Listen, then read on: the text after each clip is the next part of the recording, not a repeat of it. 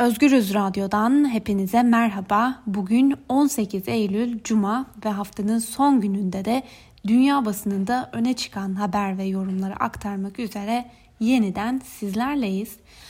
Bültenimize bir kez daha Amerikan basınıyla başlayalım. ABD Başkanı Donald Trump Twitter'dan yap, e, paylaştığı son mesajında Kasım ayındaki seçimlerde posta yoluyla oy kullanılmasını bir kez daha hedef alarak tartışma yaratacak sözlere imza attı. Trump Twitter'dan talep edilmeden gönderilen pusulaları kontrol etmek imkansız. Bu durum sistemi yabancı ülkelerin seçime müdahalesini tamamen açık hale getiriyor. Büyük bir kaos ve kafa karışıklığına yol açacak mesajını paylaştı ve bunun ardından sosyal medya platformu Twitter ise çok kısa bir süre sonra bu gönderiye uyarı işareti koydu. Ve bu arada Voice of America'nın aktardığına göre de ABD seçimlerini uzun süre inceleyen ve araştıran seçim uzmanları posta yoluyla oy kullanılmasında nadiren usulsüzlük vakası yaşandığına dikkat çekiyor. Washington Post gazetesinde karşımıza son gelişmeye ilişkin bir yorum çıkıyor ve buna göre sadece ön seçimlere bile baktığımızda yaşanan anlaşmazlıklar ve tartışmalar da göz önünde bulundurulduğunda 3 Kasım günü yapılacak genel seçimlerin haftalar süreceğini söylemek zor değil yorumu yapılmış. Washington Post'un aktardığı bir diğer habere göre de ABD Başkanı Donald Trump ülke genelindeki protestolara değindiği bir konuşmasında sol kesimi bir kez daha hedef tahtasına oturttu. Protestolardaki şiddet olaylarını okullardaki eğitimle ilişkilendiren Trump, yurtsever eğitim çağrısında bulunarak çok yakın zamanda bununla ilgili bir kararname imzalayacağını da söyledi. Aktarılan bir diğer habere de göz atalım. Beyaz Saray 3'ü Orta Doğu'dan, ikisi ise bölge dışından olmak üzere 5 ülkenin daha İsrail ile ilişkilerini normalleştirmeye çok yakın olduğunu açıkladı. New York Times gazetesinin gündeminde hastalıkları kontrol ve önleme merkezinin son hamlesi var ve buna göre hastalıkları kontrol ve önleme merkezleri bilim insanlarının e, görüş ve itirazlarına rağmen kendi belirledikleri bir kılavuz yayınladı. Covid-19 semptomları göstermeyen kişilerin test edilmesine gerek duyulmadığının savunulduğu bu tartışmalı kılavuz Trump yönetiminin yetkilileri tarafından yazıldı. Bu süreçte sağlık kurumunun bağımsızlığı giderek daha fazla sorgulanmaya başlandı ve Washington Post gazetesi ise bu konuda şöyle yazmış. Trump'ın sağlık alanındaki planı o kadar müthiş ki kendi sağlık danışmanları bile bu plandan habersiz. New York Times'ın Trump'a dair bir analizde şu, e, Trump için ABD diye bir şey yok. Onun için yalnızca kırmızı ve mavi eyaletler var. Yani cumhuriyetçilerin kontrolündeki eyaletler ve demokratların kontrolündeki eyaletler. Başkanın bu haftaki söylem ve açıklamaları ülkeyi aslında yalnızca kendisini destekleyenler ve karşı olanlar olarak ikiye ayrılmış bir şekilde gördüğünü de gözler önüne serdi yorumu yapılmış New York Times gazetesinde. Ve gazetenin aktardığı bir habere göre de yaşanan mali krizin giderilmesi için New York eyaletinde milyoner vergisi denilen bir anlaşmaya varıldı. Vali Philip Murphy ortalamanın çok üstünde sayın, sayılan milyonerlerden alınacak bu vergiyle birlikte salgının neden olduğu ekonomik çöküşlerin önüne geçilmesini planlıyor. Ancak cumhuriyetçiler bunun eyalette yaşayan varlıklı kesimi korkutacağı için bir göçe yol açabileceği konusunda da uyardılar. Voice of America'nın üst düzey yetkililere dayandırdığı bir habere göre de Washington, Katar'ı NATO dışı önemli müttefik olarak ilan etmeye hazırlanıyor. ABD bu statüyü verdiği ülkelere savunma alanında ticaret ve güvenlik işbirliği alanlarında bazı kolaylıklar sağlıyor. Ve yine Voice of America'nın konuya ilişkin yorumu ise şu. ABD Körfez'de birleşik bir cephe oluşturulması için çaba gösteriyor. İngiliz Independent'ın ABD'ye dair aktardığı bir haberle devam edelim. ABD Başkanı Donald Trump bu kez de kendi ülkesindeki Amerikalı Yahudi toplumunu seçim malzemesi haline getirme çabaları nedeniyle tepki çekiyor. Times of Israel'in ulaştığı telefon kayıtlarına göre bir kez daha Amerikalı Yahudilerin İsrail'e sadakatine dair imada bulunan Trump, Rosh Hashanah öncesi de Amerikalı Yahudi liderleri arayarak o istedi. Trump şunu söylemeliyim ki 3 Kasım açısından ne yaparsanız yapın çok önemli olacak. Çünkü seçimi kaybedersek İsrail'in başı büyük belada ifadesini kullandı. Ve bu arada Jewish Telegraphic Agency'nin haberine göre de Yahudi Seçmen Enstitüsü'nün paylaştığı son anket ABD'de Yahudi seçmenlerin %67'sinin Demokrat aday Joe Biden'ı ve yalnızca %30'unun ise Trump'ı desteklediğine işaret ediyor. Amerika'ya ilişkin bu haberlerin ardından e, bültenimize İngiliz basınıyla devam edelim. İngiliz gazetelerinin çoğunun ilk sayfasında bugün karşımıza salgına ilişkin haberler ve veriler çıkıyor. Daily Telegraph'ın aktardığına göre hastaneler ve konseyler iki hafta içerisinde koronavirüs hastalarını yatıracak daha fazla yatak bulmaları ve daha fazla karantina bölgesi hazırlamaları gerektiği konusunda görevlendirildiler.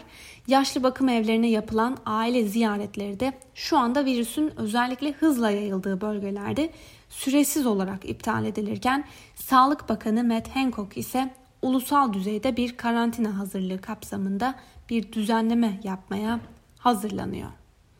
The Guardian ise bugün manşetine test kapasitesine ilişkin bir haber taşımış ve buna göre İngiltere'de talep edilen test sayısı hükümetin kapasitesinin tam 4 katına tekabül ediyor. The Times'ın manşetinde ise şu sözler yer alıyor. Covid-19 test laboratuvarlarında kaos ve verimsizlik hakim. Buna göre bilim insanları laboratuvarların verimsiz kullanıldığına, yanlış teknikler kullanıldığını ve taleple başa çıkmaya çalışan personelin de tükendiğini söylüyor ve aynı zamanda hükümetin savunduğu söylem ve iddiaların çoğunun da yanlış olduğu belirtilmiş. İngiliz basınında öne çıkan bu haberlerin ardından Alman basını da kısaca göz atalım. Die Welt'in gündeminde bugün artan vaka sayıları var ve buna göre ülkede son 24 saatte 2000'den fazla vaka tespit edildi ve uzmanlar bu işin ciddiyetini sorgulamaya başladılar. Almanya'da günlük vaka sayısının 2000'in üzerinde seyrettiği tek dönem Nisan ayına işaret ediyor ki o dönemde de Almanya birçok önlem almak zorunda kalmıştı. Dolayısıyla yeniden önlemlerle karşılaşacağımız bir sürece doğru ilerleniyor gibi gözüküyor. Berlin'de Ocak ayında yapılan Uluslararası Libya Konferansı'nın ardından Birleşmiş Milletler ve Almanya Kuzey Afrika ülkesindeki iç savaşa son verebilmek için 5 Ekim'de gerçekleştirilmesi planlanan yeni bir zirve planlıyor Deutsche Welle'nin aktardığı bir habere göre. Doğu Akdeniz gerilimine ilişkin bir gelişme de var. Yunanistan hükümet sözcüsü Pestas, Erdoğan ve Mitsotakis'in temsilcilerinin siyasi görüşmelere başladığını açıkladı. Sözcü Erdoğan ile Mitsotakis'in de Avrupa Birliği Liderler Zirvesi sonrasında görüşebileceğini kaydetti. Petsas, Mitsotakis ile Erdoğan arasında doğrudan bir görüşmenin ise 24-25 Eylül tarihlerinde düzenlenecek olan Avrupa Birliği Liderler Zirvesi sonrasında mümkün olabileceğini söyledi. Önemli bir diğer haberle devam edelim bültenimize. Avrupa Birliği ülkelerine iltica hukukunu düzenleyen Dublin Anlaşması'na göre sığınmacılar ilk ayak bastıkları Avrupa Birliği ülkesinde mülteci başvurusunda bulunabiliyor. Ancak Eurotopics'in bugün aktardığı bir habere göre Avrupa Birliği Komisyonu Başkanı Ursula von der Leyen yaptığı son açıklamada Dublin Sığınmacı Anlaşması'nın iptali için çaba göstereceklerini açıkladı. İtalyan La Stampa gazetesi karardan memnun olduklarını şu sözle dile getirmiş. Mültecilerin ilk ayak bastıkları üye ülkeleri böylesine karmaşık bir olguyla baş etmekten kurtarmaya karar verilmesi harika bir haber. Alman basınından Frankfurter Allgemeine Zeitung ise bu kararın muğlaklıklar barındırdığını söylüyor. Belarus halkının yanında yer almak isteniyor. Peki ne verebiliriz onlara? Ama nasıl yapılacak bütün bunlar? Kuzey akım 2 doğalgaz boru hattı ile ilgili sözlerde adeta şifreliydi. Türkiye konusunda da gerilimin düşürülmesi uyarısından başka hiçbir şey gelmedi Avrupa Birliği'nin aklına. Jeopolitik çıkarları olan bir komisyondan daha net bir tavır almasını beklemek hakkımız. Ve İspanyol El Pay gazetesi ise kararı komisyonun göç skandalında gösterdiği belirsiz tutum olarak nitelendiriyor.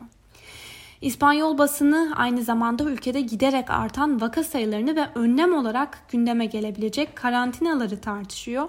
Son 24 saatte 11 binden fazla vakanın tespit edildiği ülkede Madrid'de artan vakalarla karşı karşıya ve dün El Pay gazetesinden de aktardığımız bir mesele vardı. Bugün yeniden gündemde. İspanya'nın Madrid bölgesi başkan yardımcısı İspanya hükümetini uyararak Madrid salgında iyiye gitmiyor, kötüye gidiyor. Artık daha büyük çabalar göstermemiz gerekecek ifadelerini kullandı. Fransa ile ilgili dikkat çeken bir haber de var. Fransa'da yaklaşık iki ay önce göreve gelen Başbakan Jean Castex hakkında yeni tip koronavirüs salgını sürecini kötü yönettiği gerekçesiyle suç duyurusunda bulunuldu. Ve Euronews'un aktardığına göre Fransa Koronavirüs Mağdurları Derneği 3 Temmuz'da göreve gelen Castex'i Covid-19'un neden olduğu sağlık krizini yönetememekle suçlayarak Cumhuriyet Adalet Divanı'na şikayet etti. Ve bültenimizin sonuna doğru yaklaşırken kısaca Moscow Times'ta öne çıkan bir habere de göz atalım. Pazartesi günü Rusya Lukashenko hükümetine 1,5 milyar dolarlık bir kredi verileceğini açıklamıştı. Ancak yine Moscow Times'a göre Belarus'u ve Lukashenko'yu zor günler bekliyor. Paranın büyük bir kısmı Rusya'ya olan borcun yeniden finansmanı için harcanacakken bu mali destek Belarus'un çöken yaşam standartlarını kurtarmak için gerekli olan meblağın yalnızca çok küçük bir kısmı. Ve son olarak Çin-Hindistan arasında yaşanan sınır gerilimine ilişkin bir haberi sizlere aktaralım. Hindistan ve Çin arasında Haziran ayında çıkan çatışmada 20 e, Hint askerinin öldüğü sınır bölgesinde e, bir kez daha silahlar ateşlendi bu hafta. Hindistan geçtiğimiz hafta iki ülke arasında sınır birlikleri arasında çıkan anlaşmazlık nedeniyle uyarı ateşi açıldığını öne sürüyor. Ve Hindistan Savunma Bakanı Singh ise Çin'in sınır anlaşmalarını ihlal ettiğini söylüyor. Ülke basınında yer alan haberlere göre Singh mecliste yaptığı açıklamada Hindistan'ın Çin'i diplomatik kanallarla bilgilendirdiğini e, bildirerek Çin'in tek taraflı olarak statükoyu değiştirme girişimlerinin ikili anlaşmaların ihlali olduğunu söyledi ve bu gerilimi bugün gündemine taşıyan Global Times ise Hindistan'ın Çin ile yaşadığı sınır çatışmasında yaşanan kayıplar konusunda yalan söylediğini iddia etmiş ve haberde ise şu ifadeler yer alıyor. Hint birlikleri sözlerini yerine getirmede bir kez daha başarısız oldu. Çin ordusundan birkaç subay ve asker müzakere için Hint birliklerinin yasa dışı yollardan girdiği sınır bölgesine gitti.